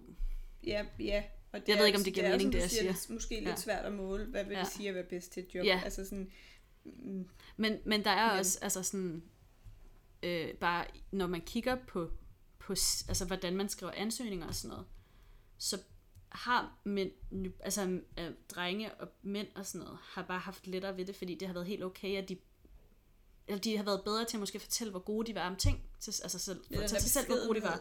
Og de har ikke, øh, præcis, de har ikke haft den der beskedenhed, som, som piger rigtig tit er blevet opdraget til at have. Ja. Ja. Og ligesom du snakkede om, jeg kan ikke huske, om det var det her afsnit, eller om det var sidste afsnit, men det der med, at kvinder bliver kvalt, Ja. fordi de ikke må larme. Det tror jeg var det her afsnit. Jeg tror, også, jeg tror, det var i starten det her afsnit. Det er lidt det samme, der sker, når man søger job, ikke? At vi, Jo. vi, skal ikke, vi må heller ikke, helst ikke oversælge os selv for meget. Fordi det har vi lært, altså vi har jo lært ligesom at være stille omkring det. Der er også noget andet, der er interessant. Jeg ved for eksempel, at der er mange af de her topstillinger, altså lederstillinger, mm. som bliver skrevet med ord, der tiltrækker ja. mænd Ja. mere, end de tiltrækker Ja. kvinder. Helt og det er for eksempel sådan noget, hvis du skriver, at du søger en øh, handle, handlekraftig, proaktiv øh, Ja, leder, der Ja. er stærk i øh, beslutningstagning Ja. eller et eller andet, altså, så, så er det en mand, ja. du søger. Men, også- Men hvis du søger en, øh, en, en konsensusskabende øh, kommunikations... Øh, Orienteret. dygtig, ja, orienteret, Ja. sådan, øhm, på den måde sådan, Ja, lidt, de der lidt blødere værdier, der mm. ikke handler, altså udviklingsorienteret, ja. så søger du en kvinde. Men den virker også den anden vej, at hvis kvinder nu bruger de ord om sig selv i deres ansøgninger, så virker de også mindre attraktive. Altså hvis de bruger det der, jeg er stærk og, og hvad det hedder, procesorienteret og alle de der ord, som du brugt i det der mande, altså Ja, mandeopslaget. sådan resultat, Ja, og øh, resultatorienteret. ja, Ja, ja. Hvis kvinder brugte dem i deres ansøgninger, så ville de, også, altså, så ville de jo virke mindre attraktive. Hvorfor det? Fordi de ord ikke er forbundet med kvinder. Det er også det er jo de ord, der bliver brugt som kritik af kvinder i det offentlige. Altså når du siger sådan, når, når kvindelige politikere bliver kritiseret og sådan noget, Ja. så, bliver, så er det fordi, hun er bossy, på og hun er nu. alt sådan noget, og sådan, hun er bossy, og hun er streng, og hun er snærpet og sådan nogle ting. Og det er jo nogle af de kvaliteter, som de har søgt i, den her op, i det her opslag, hvis vi nu bruger dit opslag som det. Men når de er på en kvinde, så bliver det de her negative ting. Ja. Og hvis det var en mand, der opførte sig på samme måde, så var det de her positive ting. Så der, det er jo sådan et, men det er jo, at Og det er jo også i det der, sproget og sådan, det er der er også helt det der, jeg har haft de der virkelig, virkelig indætte diskussioner med, jamen, prøv her, der sidder en kvindelig dronning, jeg Mm. ved ikke, hvor mange kvindelige, kvindelige ministre mm. vi har, men nu har vi også en kvindelig statsminister, Mette Frederiksen. Mm. Øhm, altså, undskyld mig, men har vi ikke ligestilling i Danmark? Den hører jeg hele tiden, og der var sådan, ja, men hvad er det for en, okay, dronning Margrethe, Jeg tror faktisk kun, at, at, at, at procentdelen af ministre i Danmark, der er kvinder, er 39 procent. ah, men det er også relativt højt. Jo, jo, men det er stadigvæk Pointen ikke var bare- 50-50. Nej, nej, men pointen var bare, at, øh, at for eksempel Mette Frederiksen, altså jeg har ja. Ja. intet i, det er ikke fordi det her er en Nej. hets eller noget imod Mette Frederiksen, men det er bare, når du tænker på Mette Frederiksen, ikke? Mm. jeg ved ikke om det gælder også for dig, men for mm. mig, der ser jeg Mette Frederiksen med en meget stram hårknold, Mm. og så ser jeg hende med en blazer, Ja. og så ser jeg hende formentlig med nogle, altså sådan en flot suit, men med bukser. Mm. Ja. Måske nogle hele. Mm. Det, det er det, jeg ser. Mm. Og sådan, jeg ser jo ikke Mette Frederiksen med udslået hår i en sommerkjole. Nej, men det synes jeg heller ikke, at... Altså, jeg har da heller ikke lyst til at se... Det har jeg da ikke lyst til at se min statsminister som. Men hvorfor ikke? Fordi jeg heller ikke lyst... Jamen, jeg vil heller ikke se min statsminister... Altså jo, hvis jeg spottede hende på stranden tilfældigt. Men hvorfor skal hun for eksempel have opsat hår? Nå, det, det synes jeg heller ikke, hun bør. Hun må godt have lyst hår for min skyld. Det havde Helle Thorning jo meget. Hun havde ja. lyst hår. Så det er jo ikke så meget det. Men jeg vil da heller ikke se Lars Lykke i badebukser. Altså. Sommerkjole og badebukser, der er Nej, men altså sådan, langt. jeg gad, det var da heller ikke, fordi jeg gad at se, øh, hvad det hedder, en mandlig statsminister i Bermuda shorts og Hawaii t-shirt og, og sjov hat, når han er på arbejde. Okay, jeg ved ikke, hvad det er for nogle sommerkjoler, du tænker, når du tænker sommerkjoler. Men jeg tænker bare sådan, jamen bare sådan nogle, altså, okay, så bare en, en, en kjole, der er en lille smule figursyet, og sådan, altså hvorfor, hvorfor er det en ting, at man skal gå klædt? Nå, jeg ved, Som altså, mand? hun, jeg Altså synes heller ikke, hun nødvendigvis behøver at gå i de der powersuits, hun går i, men det, jeg tror jeg Og også, det er ikke for at kommentere på hendes Nej. tøjvalg, det er fu- fuldstændig underordnet, Ja. men, men hun er jo ikke den eneste, der også, altså Nej, sådan, det er meget øh, typisk for øh, Kamala. Harris Ja. har også noget Ja. meget lignende på, og det tror- havde Hillary Clinton Ja. også. Altså sådan, hvad sker der for, Men det er at også noget, have... der er kommet frem, også den måde, man har omtalt kvindelige politikere, fordi det er jo tit, der kommer til at handle om deres tøj. Ja. Og så har modsvaret jo været, okay, hvis jeg går klædt fuldstændig ligesom mændene, så kan du ikke kommentere mig på mit tøj, så bliver du også nødt til at kommentere ham på hans tøj. Ja, Så det tror jeg måske har været en af til. Og så har det jo været sådan noget med at gemme, altså hvis du kom til, hvis du kunne fremtræde maskulint, så vil du måske også blive troet på mere. Det er jo lige præcis det, det, er Ja. det jeg vil frem til, mm. at, at hele det her er jo et udtryk for, at selvom du er kvinde, altså vi er jo ikke noget mål før, det er lige så okay mm. at være en sindssyg, øh, og jeg siger ikke, at Mette Frederiksen ikke er feminin, det kan mm. hun sagtens være, men i sit udtryk meget, meget. Ja. feminin. Du behøver ikke at fokusere på, hvordan er dit stemmeleje. Du behøver mm. ikke gå til stemmetræner for ikke at være så skinger i stemmen. Du behøver ikke det ene, du behøver ikke det Ja. andet. Og det har, både, det har både Helle, stemmer bagefter. det har både Helle Thorning gjort, ja. Hun har jo gået i, stemmetræning. Ja. Øhm, det har øh, Obama også, så det er Ja. bare et generelt, jamen lyse stemmer, de mm. er no-go for mm. statsledelse, hvor man ja. Sådan, fordi lyse stemmer vel bliver formidlet med, altså det feminine. Der er også, øh, hvad det hedder, der er nogen, der har lavet undersøgelser af parlamentsbygninger. Og, øh, og lyd inde i de her parlamentsbygninger. Og den måde, som de er bygget op på, og den måde, de har krumninger og vægge og sådan noget, gør faktisk, at dybe basstemmer bliver, øh, hvad det hedder, øh, forstærket, mm. og lyse, sådan, hvad hedder, hvad hedder sådan noget, tenor, hedder det det, når det er lyst? Det kan jeg ikke huske. Men lyse te- stemmelejer, de forsvinder. De forsvinder. Altså, Ja. de, bliver ikke, de, de bliver ikke sendt ud i rummet lige så kraftigt, som basstemmer gør. Så det er også en af ting, altså de rum, som politikken foregår i, Ja. er favoriserer en dyb stemme. Ja, Og det synes jeg bare er super interessant, for det er jo heller ikke noget, man nødvendigvis har gjort med vilje. Det Nej, er det bare sådan heller ikke. noget, der er kommet til at ske. Men det er ret, øh, en af mine veninder på arkitektstudiet, hun lavede et projekt, hvor hun designede et parlamentsrum, der var designet til at få dybe basstemmer til at forsvinde, og kun fremhæve lyse, øh, hvad det hedder, lyse stemmer. Øh, det kan man godt, det kommer til at se rigtig spacey ud. Øhm, men du kan godt lave, det er jo sådan, noget, det er jo sådan du laver øh, filharmonier, altså operahuse og øh, koncerthuse og sådan noget. Nå. Det gør du jo ved at designe dem sådan, så lyden, øh, hvad det hedder, hvad hedder sådan noget, reverberate, hvad hedder sådan noget? Vibrerer? Vib- ja, men revi- Giver altså, genklang. ja, at genklangen er på en bestemt måde, men at lydbølgerne rejser rundt i rummet på en bestemt måde, så du får genklangen helt på, på en bestemt måde. Nå. Det er det, man gør i sådan nogle filharmonier og operahus og musikhus og koncertsaler og sådan noget. Ikke så meget dem, som er sådan arena-koncerter. Det er Nej. noget andet. Men Ja. de der bygninger der, er- bygninger, der er lavet til musik, Ja. der gør man det. Altså, der går man rigtig meget op i, hvordan man sætter væggene op og sådan noget, sådan, så du får en helt rigtig øh, rumklang. Så det kan du jo godt. Altså, du kan sige, det kan du godt. Det bliver bare nogle lidt spacey rum at kigge på. ja. Jeg synes bare, der er Øh. noget... Min pointe var egentlig bare, jeg synes egentlig, det... Men det er jo også mere til synes, at få lidt- snakke med, at det grund, altså, det er jo også en af grundene til, at kvinder bliver tvunget til at, at sænke deres stemme. Det er simpelthen fordi, at det rum, de er i, ikke, altså, det skal de gøre for at overhovedet blive hørt. Ja. Ja. Jeg synes, der er et eller andet sørgeligt over... Eller man kan også kalde det forarvende, eller sådan. Jeg synes, der er et eller andet over, at ja, ja, du må gerne være med i politik, du må gerne blive en offentlig figur mm. Med magt som kvinde, hvis bare du gør det ligesom en mand. Ja. Og der kan jeg godt bare godt mærke, at har, jeg er sådan der, nu skal vi videre. har du prøvet at lægge mærke til, øhm, jeg har prøvet at lægge mærke til det i min omgangskreds, både med mine venner, også med mig selv, men, øh, og mine forældre og deres generation og sådan noget, øhm, om kvinderne i dit liv bliver afbrudt mere end mændene i dit liv bliver afbrudt, når de taler. Tror du ikke, at mændene... Altså, jeg tror... Altså, jeg er kvinde, ikke? Og jeg er ret sikker på, at jeg er den, der afbryder. Ja, det, er- det gør jeg også, men det gør jeg bevidst. Gør du det bevidst? Ja, ret tit er det sådan, fordi jeg, skal, jeg har, altså sådan, så opfører jeg mig ligesom andre mennesker vil gøre. Øh, altså det er ikke altid bevidst, at jeg afbryder en samtale. Det kommer lidt an på, hvilken situation vi er i. Men der er også nogle gange, hvis jeg har været ved at sige noget, og nogen prøver at bryde ind, så fortsætter jeg bare med, altså sådan hæver stemmen en lille smule for at være sådan, du skal ikke bryde ind nu. Men jeg synes, det er sjovt at op, altså op, også at observere sådan, sine forældre og deres venner og sådan noget, med hvem, hvem er det, der afbryder mest, og får lov til at afbryde i samtaler. Og hvad har du så observeret? Altså sådan, jeg har observeret, at mænd afbryder kvinder meget. Okay, ja. Det er en opfordring til jer derude. Jeg synes, man skal prøve at Nu gøre går det. I på det, der hedder feltarbejde, Ja. og så finder Prøv, jeg ud af... eller bare prøv at tænke over det næste gang, I er i en gruppe, om, om der er nogen, der afbryder om, altså det, kan, det er også meget personlighedsmæssigt det her, altså folk med meget mm. frembrusende personlighed har tendens til at afbryde mere. Men prøv at lægge mærke til det bare sådan i jeres omgangskreds, og når I går rundt, hvem, om, om kvinderne i jeres liv bliver afbrudt mere, end mændene i jeres liv bliver afbrudt. Men jeg tror også det der med, når du siger, men jeg tror også, det er meget personlighedsbundet. Mm. Det er det 100%, men jeg tror, at de kvinder, der har haft den her frembrusende mm. personlighed, har igennem hele deres opvækst på en eller anden måde fået at vide, at de skal lægge en dæmper på den. Ja, På en anden måde, end mænd nødvendigvis har. ja, Altså, jeg tror virkelig, at man har fået mere at vide af pædagoger og sine forældre Ja. og sådan noget. Nej, du skal lige være god til at lade tale, Ja. den her person tale Ja. til færdig. Eller, Ja. altså sådan, jeg tror hvorimod fyre, altså for, for mænd og fyre og sådan noget, der er det bare fedt, at du er handlekraftig, og du skal bare ud, og hvor det bare godt, at du ja. har Ja. det der drive. Og, ja. og selvfølgelig skal du ikke afbryde, men, men der er bare et andet sådan, mm. ja til drive. ja. Ja. Jeg har lagt mærke til, at mine undervisere gør det. Altså min mandlige underviser har tit afbrudt mine kvindelige undervisere. Og det er nederen. Det er vildt provokerende. Specielt når man selv står der som kvinde og sådan, jeg vil godt høre, hvad hun siger. Så sådan, gider du? Ja, det har jeg også lagt mærke til. Det, Hvordan er I egentlig kønsfordelt på, på arkitekt? øh, elevmæssigt er vi lidt flere piger end drenge. Men det er sådan noget... 60-40? Eller? Nej, jeg tror, det er 55-45. Måske, Okay. måske endnu tættere på 50-50. Altså, det er super tæt på 50-50. Okay. Øh, under, undervisermæssigt er det, eller vi har undervisere, der er ansat på forskellige, altså i forskellige grader, men professorer, der er én kvinde, Nå, og så alle andre professorer på skolen mænd. Okay. Og jeg kan ikke huske, hvor mange der er, har det stående et sted. Men, men vi har så også teaching assistants, som underviser os lige så meget, som professorerne gør.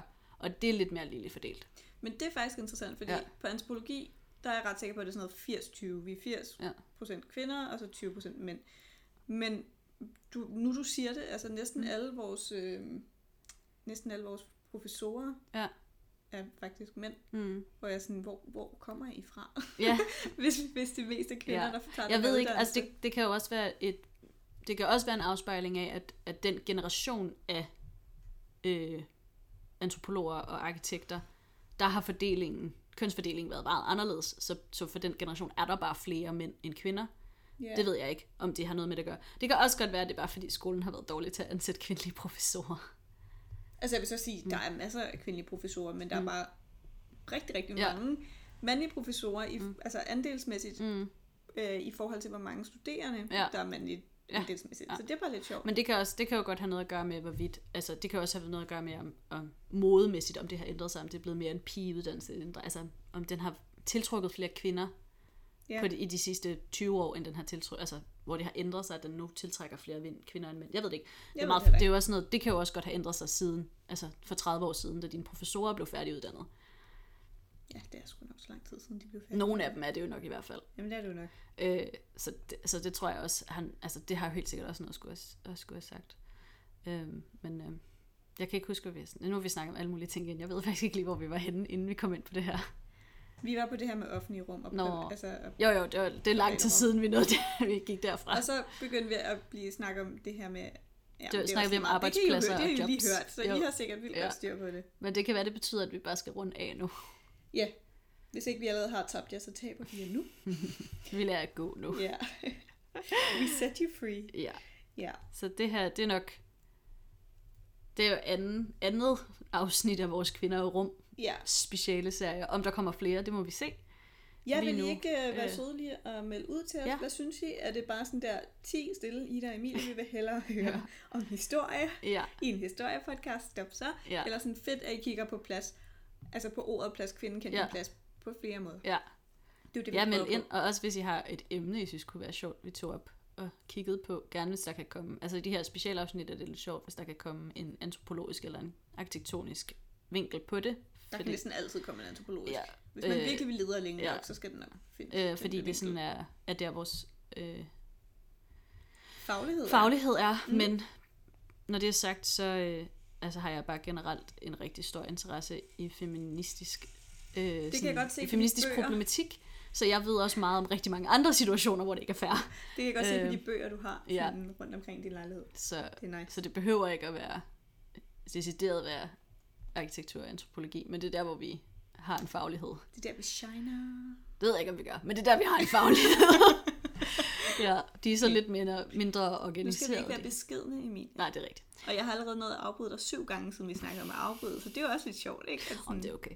Tak, tak. Øh, Og så vil Ja. jeg altså også bare gerne lige give os credit for, at nu har vi siddet og optaget mere end altså 24 timer eller sådan noget nu, ikke? ja, tæt på. Så nu vil vi gerne lige... Nu tager vi en pause. Ja, tak for jer, og tak fordi I lytter med. Ja. I kan finde os inde på KKDP Podcast inde på Instagram, Og kvinde kendte en plads inde på Facebook. eller i historien måske. Kvinde Ja, kvinde kendte en plads, eller kvinde kendte en plads i historien, kan I søge på, og så dukker vi op inde på Facebook. på Facebook. Ja. Øhm, og ellers så kan I jo finde os her, hvor I lytter til podcasts. Præcis. Del det Ja. med en ven, hvis I synes, det er relevant. Ja, og I må rigtig gerne være en del af samtalen. Det kunne være super spændende. Vi vil rigtig gerne høre fra jer. Yes. Vi snakkes ved. Det gør vi. Tak fordi I lyttede med. Hej. Hej.